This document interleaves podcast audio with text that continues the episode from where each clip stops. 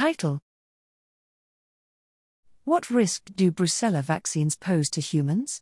A systematic review of the scientific literature on occupational exposure. Abstract Introduction Vaccination of cattle, sheep, and goats with attenuated strains of Brucella is an effective measure for controlling brucellosis, although the vaccines pose risks to humans during the manufacturing process and throughout their distribution and administration to animals.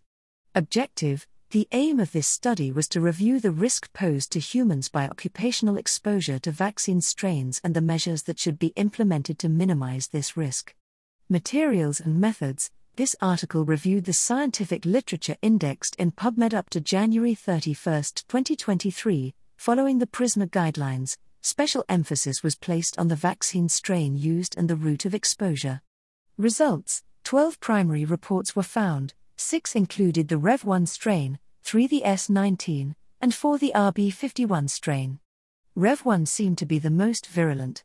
The most frequent type of exposure was needle injury during administration, while exposure accidents during vaccine manufacturing were exceptional. Prolonged contact with the pathogen, lack of information and a low adherence to personal protective equipment, PPE, use in the work environment were determining factors for becoming infected. Despite strict protection measures, a percentage of vaccine manufacturing workers developed a positive serology to the vaccine strain, which may have conferred immunity.